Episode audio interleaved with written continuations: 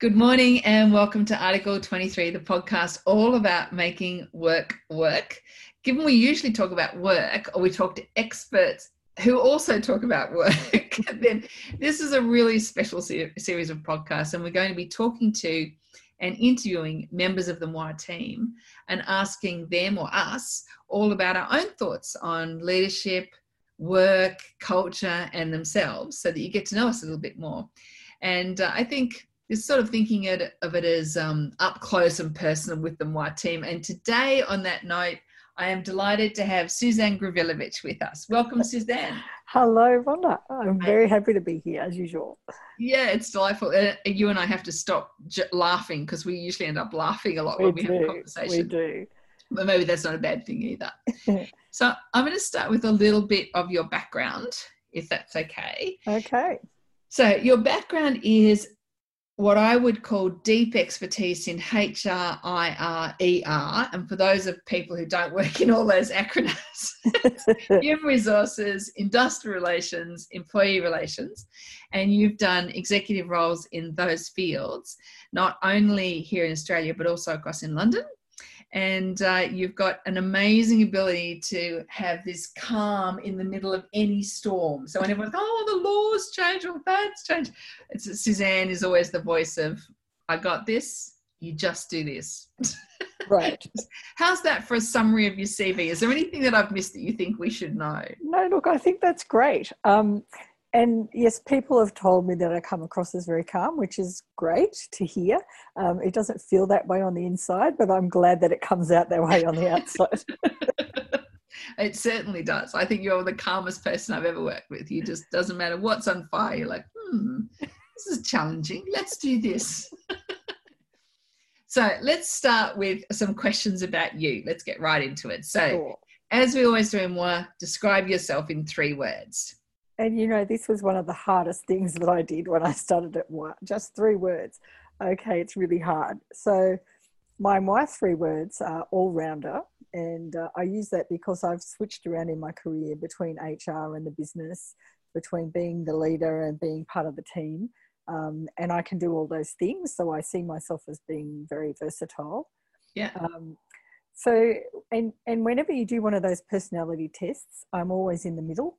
So, you know, between extrovert and introvert, I'm kind of in the middle. Between thinker and feeler, I'm kind of in the middle. Um, so I see myself in that space. Um, that's the all rounder space. And I'm a doer. So I like to jump in and get started on things. Uh, sometimes, I, sometimes I have to remind myself that we need a plan because that's not my natural place where I start. So it's good that you you're the planner, Rhonda, because that uh, keeps me in control. I do like a plan, but I like people who do things too, not just a plan. right.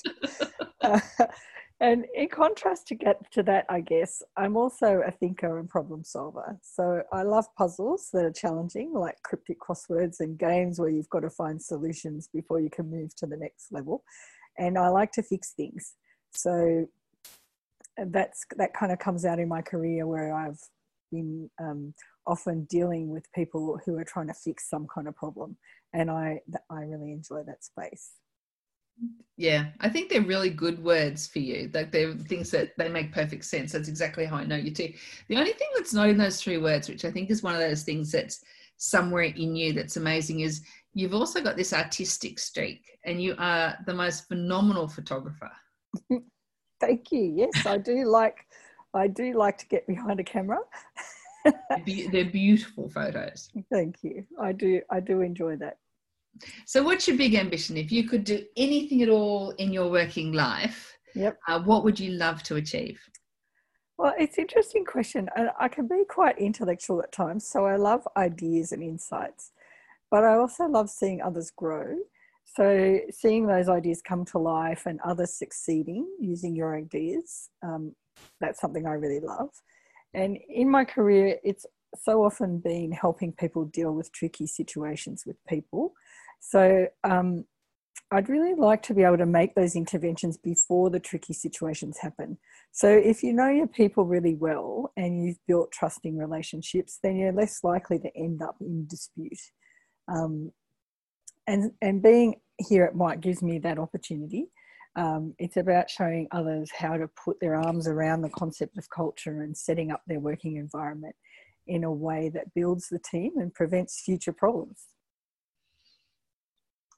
Sounds like a good plan. So, really, your ambition is for other people to grow, which is very lovely, isn't it? It's like a really nice ambition if you get the great joy out of your work from doing that. It, absolutely. Makes you a really cool person to be around too. Thank you. so, beside that, having had the experience that you've had and you've worked with, you know, CEOs and really senior leaders for a lot of your career as a senior leader yourself, what do you think makes a great leader? What's the really big lessons that you've learned about what great leadership looks like when it's up close and personal? And it's so many things, isn't it? So, having passion and a vision and being able to communicate that really well in a way that inspires other people is, is a, a hallmark of great leaders. Yep. But but then letting people get on with their best work in pursuit of that vision. So to do that, you have to really know your people and trust them and lift them up. So, someone who gets joy from seeing others achieve, I think that's a great leader. Um, and if you are that leader, then you're confident in your people, which builds their confidence. And you don't feel you've got to have all the answers. You and you can do anything. You've got confidence to do anything because you know your team can do it. Your team can work it out. Um, that's what gives you the confidence. And that's all very positive, but great leaders also have to be able to make tough decisions. So when someone's not right for them, they have to be able to call that and move that person on in a way that keeps them whole. And there's a really art to doing that. Um, and it just comes from having a basic humanity about how you treat people. Yeah, that's it's a funny one, isn't it? Because I know there's so many courses of you know how do you have a tough conversation how do you have fierce conversation how do you have i don't know weather beaten conversation whatever it is yeah and and the reality is if you have a really great relationship then how do you have an honest conversation is probably the most important thing you learn how to do that's right i think and, you're also good at doing that and coaching that too First, and if you're moving someone on it's for their benefit as well as yours and i think that's that's yeah. one of the things that's one of the places you have to come from yeah not making yeah it's it's better for them to be somewhere they also can thrive. I think that's Absolutely. a really good lesson. It takes a little minute to learn that early in your career, doesn't it? Then when you get it, you go, actually, we're torturing this poor person. Yeah, absolutely. Now, topical question. Yes. Um, we've all sort of going through this COVID 19 um, experience and all over the world. Um, do you think it will slow down, you know, based on all the lessons and craziness that's going on? Will it slow down or speed up our progress in creating a better future of work. What's your thoughts? It's a really interesting question. I think we've made such progress on remote working in such a short time. Yeah. Um, I have to say it's going to speed things up. Um, I think people who were reluctant to try a new way of working have had no choice but to jump in.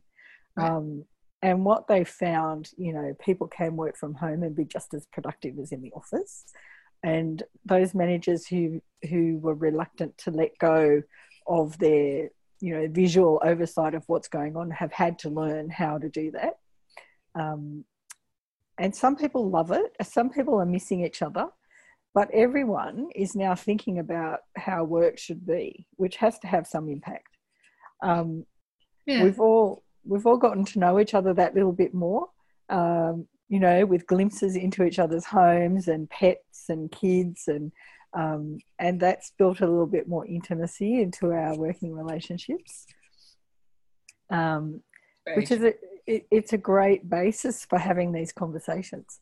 Um, and I think so many people are also talking about the impact on people's well well-being, and particularly uh, mental well-being on our productivity.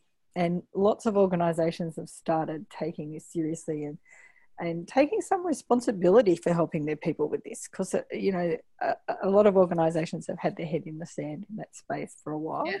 Yeah. Um, and i just think with so many people talking about how work should work and thinking about it there's bound to be some good ideas that come from that have you seen anything specific that you think oh that's actually a good thing we should hang on to that I think your ideas of intimacy and getting to know each other, I think that's really awesome. Yep, absolutely. Anything, anything specific you thought, oh, that's a good thing? I think um, taking the time out, you know, understanding which pieces of work are best done, uh, maybe out of the office and working from home, mm-hmm. um, and and the flexibility to say, I need to work from home today for whatever reason. I think we should absolutely keep that. Mm-hmm. Um, and with less um, I don't know, less baggage around it. Like in the past, people may have felt uncomfortable asking to work from home, and I think some of that discomfort's gone. So I think we should keep that. yeah, absolutely. We should keep that. And certainly, managers have had to grow in order to manage in this environment, and that's that's a great thing we should hang on to.